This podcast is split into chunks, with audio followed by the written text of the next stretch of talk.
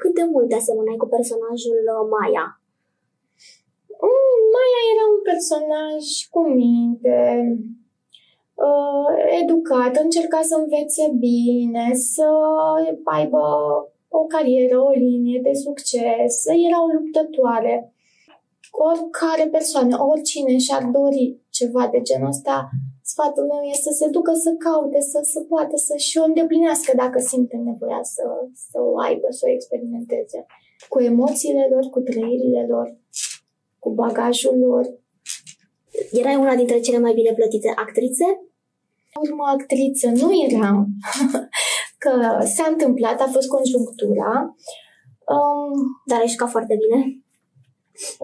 Mulțumesc. Model, am lucrat ca model um, că îmi ofera o siguranță, o sursă de venit în timpul facultății, uh, școlii generale, uh, liceului. Da, să mai fiu actriță când și când, dar nu m-ar deranja lucrul ăsta, dar psiholog să fii uh, necesită mult timp, multă pregătire și uh, e o meserie pe care poți să o faci atâta vreme cât te țin țiglele, da, psihicul.